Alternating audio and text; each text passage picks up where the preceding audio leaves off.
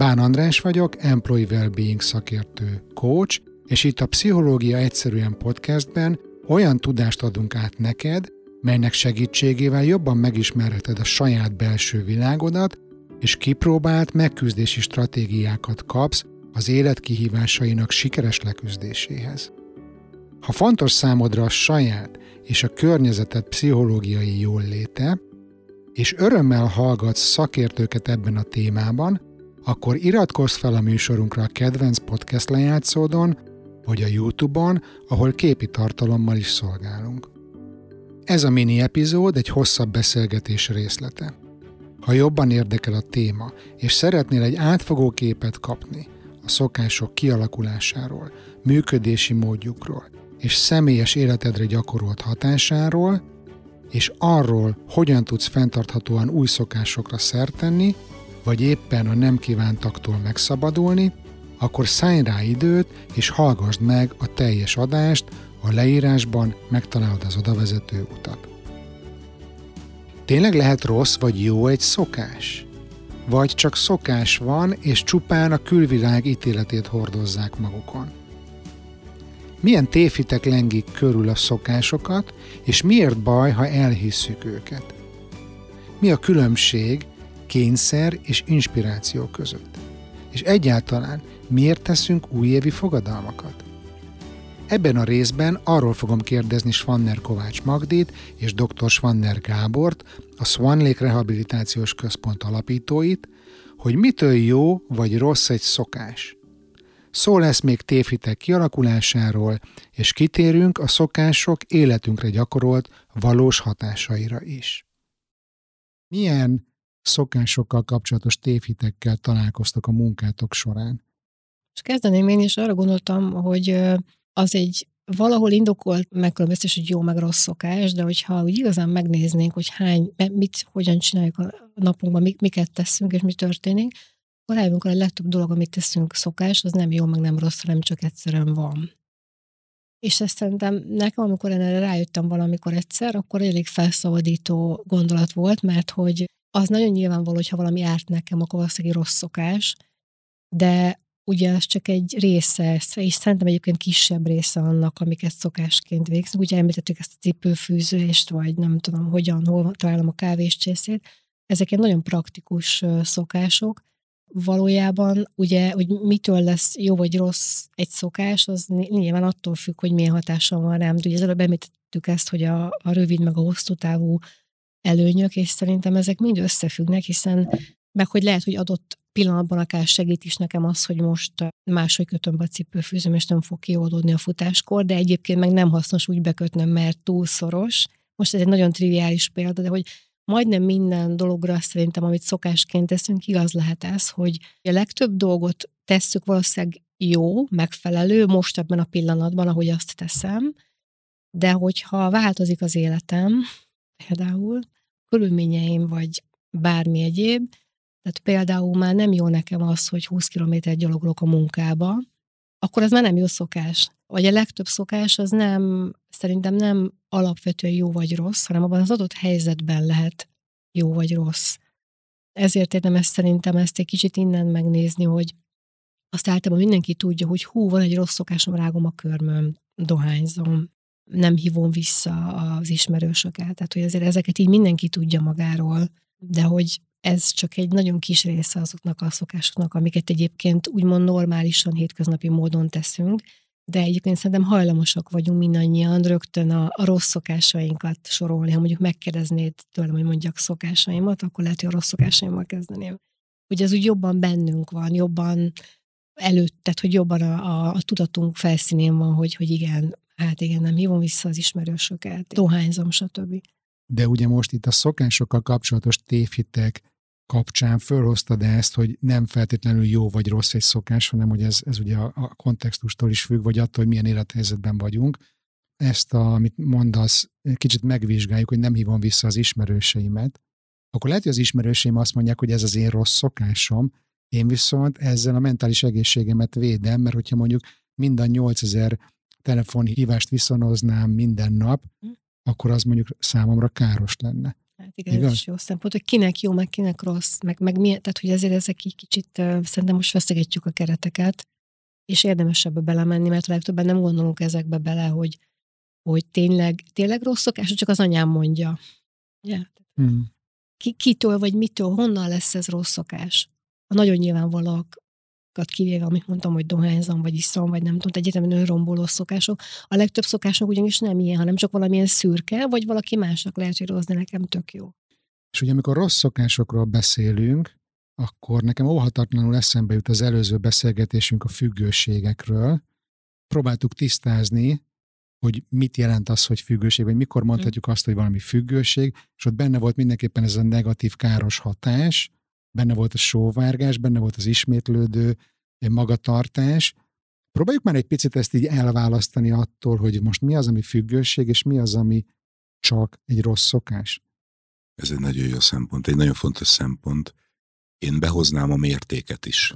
Szokás, tehát hogy mondjuk tegyük föl, egy, egy héten egyszer megiszom szombaton egy pohár bort, és minden szombaton megiszom egy pohár bort, az, az is egy szokás, de ez nem függőség. A függőség akkor lesz, hogyha minden nap megiszom, és főleg nagy mennyiségben, és főleg, hogyha már reggel úgy kezdem, és különösen, hogyha mondjuk úgy megyek munkába, és ráadásul ez a munkám rovására megy. Tehát van egy káros hatása, vagy valamilyen egészségügyi. Tehát azért valahol itt a mennyiség, a mérték is borzasztóan számít, mint ahogy az előző példádban is, hogy, hogy az, hogy most 8000 embert hívsz föl, vagy csak tizet, aki fontos számodra, és hogy mennyi, mennyi ideig beszélgetsz vele, azért itt, itt inkább mennyiségbeli különbségek vannak, és nem lehet azt mondani egyértelműen, hogy visszahívni jó, vagy visszahívni nem jó, vagy, vagy éppen nem visszahívni a jó is. Tehát ezek nem ilyen abszolút definitív és egyértelmű kategóriák. Én azért tudok abszolút értelmű kategóriákat is mondani, tehát bizonyos kábítószereknek a használata, vagy a jó részük használata, az én azt gondolom, hogy ez abszolút rossz, hiszen van olyan, van olyan kábítószer, ami, olyan, van olyan drog, ami, ami egyszeri használat után is nagyon károsítja az agyat. Arra nem tudom azt mondani, hogy egy kicsit kevesebbet használjon. És Megnevezzük ezt a drogot egyébként? Hát újabban nagyon sok olyan, például a rentakristály, különböző amfetamin származékok, számos olyan anyag van, ami, amit még, még nem is nagyon tud az orvostudomány, mert, mert egy picit változtatnak rajta, de lényegében ezek fő, főleg, a, főleg az ilyen ö, gyorsító szerek, tehát a amfetamin származékok azok, amik rendkívül károsak. Például bizonyos kultúrákban, vagy bizonyos országban például a marihuana használat az már nem minősül, főleg egy, egy, egy nem napi és nem rendszeres nagy mennyiség marihuana használat nem minősül károsnak. Talán orvosi szempontból sem feltétlenül, nem mondanám azt, hogy persze javaslom, de hogy mondjuk, hogy héten egyszer valaki egy buliba elszív egy hűvös szigét, azért azt nem mondanám, hogy azzal rettenetesen károsítja egészségét, bár találkoztam Angliában egy olyan fiatal hölgyel, aki a barátjával elment Amsterdamba bulizni, és úgy jött vissza, hogy totál pszichotikus volt, és teljesen halu, tehát halucinált, és gyakorlatilag nem voltunk biztosak, hogy nem lesz paranoid skizofrén. Amikor hozzátok bejön valaki a központba függőségi problémával, és elkezdtek vele dolgozni, mik azok a tipikus szokásokkal kapcsolatos tévhitek, amik jelentkezni szoktak, ami, ami, ami ismétlődik. Tudtok néhány példát mondani? Mondok egy egyszerű példát azokra a szokásokra, amiket, amikkel jönnek. Például nagyon sokan úgy szoknak alkoholra rá, hogy, és nem akarom a háziorvosokat bántani, hiszen kitűnő és nagyon fontos munkájuk van, de hogy főleg régebben gyakori volt, hogy valaki vérszegény volt, akkor azt mondta a háziorvos, hogy Hát így egy kis vörösbort, egy, egy, egy pohárkával, mert ez milyen jó vérszaporító. Hát mm, igen, lehet, hogy ha ez kétségtelen, hogy, hogy, hogy valamilyen szinten vasat viszünk bele a szervezetbe, de hogy nagyon sok alkoholista lett ebből, és sajnos hölgyek is, ez, ez tény. Tehát ez az egyik része. A másik, hogy például az, hogy sokat kell lenni, mert hogy, mert hogy, hogy, hogy erősnek kell lenni, és hogy nagyon sokan úgy híznak el, hogy akkor nagymama azt mondta, hogy egyél kisfiam, mert vékony vagy, és akkor amikor már 20 kiló plusz volt rajta, akkor már jó, az jó volt. A magyar kultúrában ezt benne van, félig viccesen szoktam mondani, hogy egy ember 100 kiló alatt nem ember. igen, ami egy őrület egyébként. Igen, igen, tehát ez is egy, ez is egy tévhit tulajdonképpen, ami, ami alapján, vagy amire épül aztán akár itt evési kényszer, vagy egyfajta ilyen étkezési függőség, evésfüggőség alakulhat ki. ezek elég gyakoriak. Még nekem még olyanok jutnak eszembe, hogy de hát én nem szoktam kimenni sétálni. Uh-huh. És lehet, hogy nálunk ugye azért az fontos, hogy ugye a sport az a program része, és hogy ez a nem szoktam, az szerintem leginkább az, hogy lusta vagyok valami újat kipróbálni, tehát hogy, mert hogy ez egy dolog ugye nem szokott, azt én értem, de hogy most van egy másik helyzet, ahol meg lehetőség van kipróbálni valami újat, tehát hogy ez a nem szoktam, és sokszor egy ilyen, ilyen vagy nem így szoktam, ez egy ilyen jó kis indok arra, hogy miért ne csinálja most másképp. Most ugye január van, és nagyon sokan ilyenkor újévi fogadalmakat tesznek, ami általában vagy a lefogyás, vagy a, vagy a sportolásra szokott kapcsolatban lenni, de hogy mire ez az adás megjelenik január végén, addigra már nagyon sokan el is buknak az újévi fogadalmaikkal, és ugye a mai adásnak az is a célja, hogy ebben ugye segítsünk, hogy legalább megértsük, hogy ez miért van így, és amikor tévhitekről beszélünk, az újévi fogadalmak kapcsán, nektek jut-e valami eszetekbe? Nekem például az, hogy miért kell január 1 várni, vagy miért pont az az a kitüntetett dátum, amikor most már minden másképpen lesz. Nekem úgy évvége felé jöttek ilyen, ilyen, ilyen ötleteim, gondoltam, hogy úgy elkezdjek úgy rendbe tenni polcokat, tehát hogy kicsit rendezni a, a dolgaimat, mind fizikai, mind nem fizikai dolgokat, és ugye korábban volt egy ilyen kényszerem, hogy na majd év végével rendbe teszem, vagy naptár, stb. stb. és olyan a rettő minden oké, ez egyébként kevésszer sikerült. Most, miután ez korábban jött, ez a, és most nem kényszer volt, hanem inkább inspiráció, ezért ez így szép lassan elkezdtem ezeket így rendezgetni, és, és azt arra akarok kiukadni, hogy szerintem igen, az is egy fontos dolog, hogy nagyon, nagyon nehéz azt mondani, hogy én, ha mondjuk nem sportoltam soha, vagy most az elmúlt három évben, akkor holnaptól minden reggel kimegyek futni, ez biztos, hogy nem fog működni. Tehát ezek az ilyen nagyon hirtelen durva változások nem fognak működni. És a sport kapcsán én nagyon sok embernél látom, 21. században legtöbben tudás alapú munkahelyen dolgozunk, ami azt jelenti, hogy 10 órát simán ülünk a számítógép előtt, és ugye, ahogy mondják, sitting is the new smoking, tehát hogy ez Igen. nem nagyon jó nekünk, hogy ennyit ülünk a gép előtt, meg gondolom az idegrendszerünk se arra lett kitalálva, hogy egy monitort bámuljunk, és minél többet ül valaki a gép előtt, minél kevésbé aktív életmódot él, annál extrémebb edzésprogramokba kezdenek bele az emberek. És hogy én ezt egyszerűen nem is értem, hogy mi az elképzelés mögött, és hát értem, hogy mi az elképzelés mögött, de hogy ez szerintem egyfajta tévhit, hogy minél többet ülök a gép annál keményebben kell dolgoznom. Hát nyilván a logikája az, hogy valahogy ellensúlyozza az illető az inaktivitását. Hogy egy valamilyen aktív sporttal ezt valahogy helyrehozza azt, amit, amit a sok ülés egyfajta károsító hatásként okoz.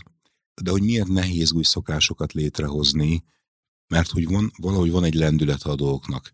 A lendület egy kicsit olyan, mint hogy egy lendkerék lenne a fejünkbe, és akkor ott az a lendkerék még mozog és nyilván egy új szokásnál ez a lentkerék, ez még nem, nem működik olyan szinten. Nem véletlen mondják, hogy egy új szokáshoz három-négy hét kell. A, nálunk a klinikánkon, a központunkban pont ezért négy hetes a program, többek között ezért is, hogy ezt a három-négy hét, három-négy hét alatt tényleg meg rögzülni tud egy új szokás. Ez az egyik része.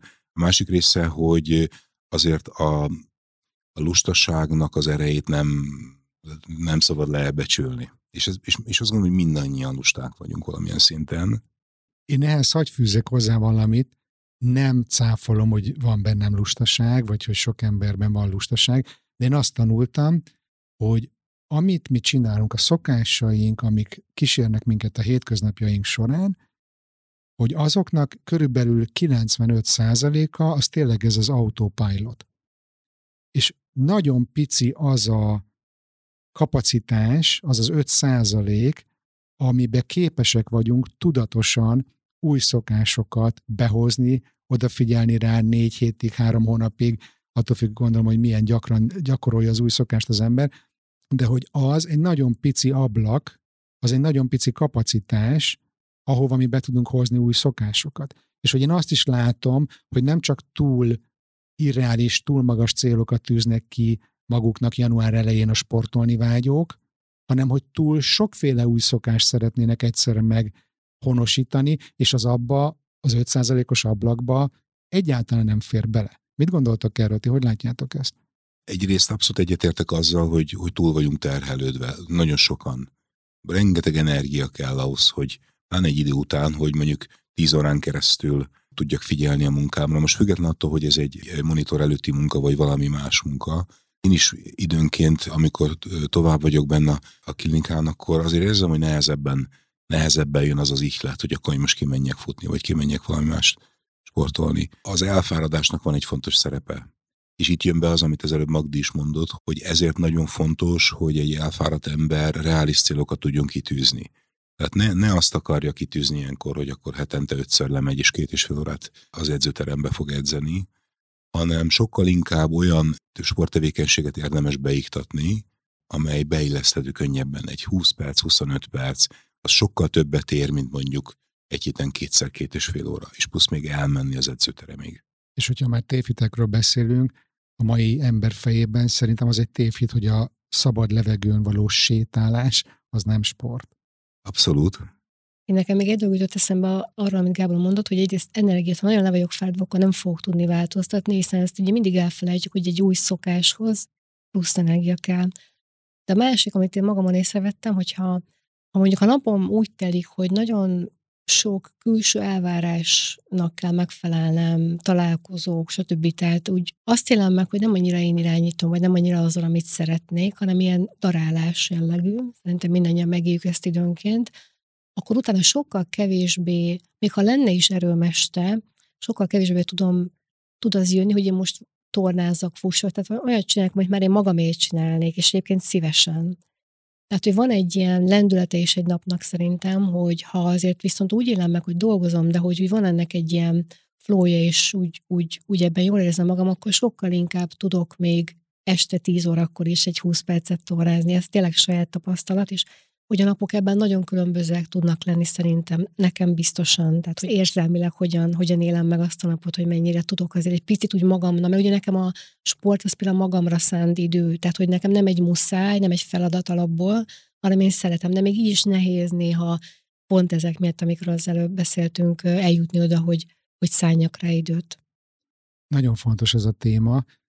Visszaemlékszem arra az időszakra, amikor még multiban dolgoztam, és iszonyatosan ki voltam égve, és elkezdtem foglalkozni a mentális egészségre, és olvastam, hogy például a mozgásnak mennyire jó hatása van a mentális egészségre.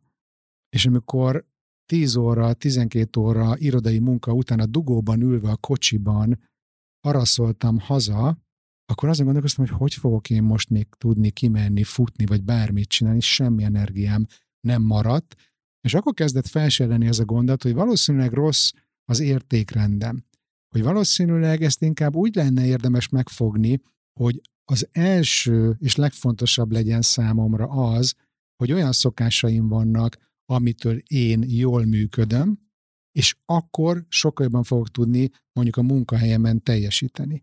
És nem fordítva, hogy ez olyan, mint a kutya vacsorája, hogy vagy marad, vagy nem, uh-huh. ha még marad energiám, kimegyek futni.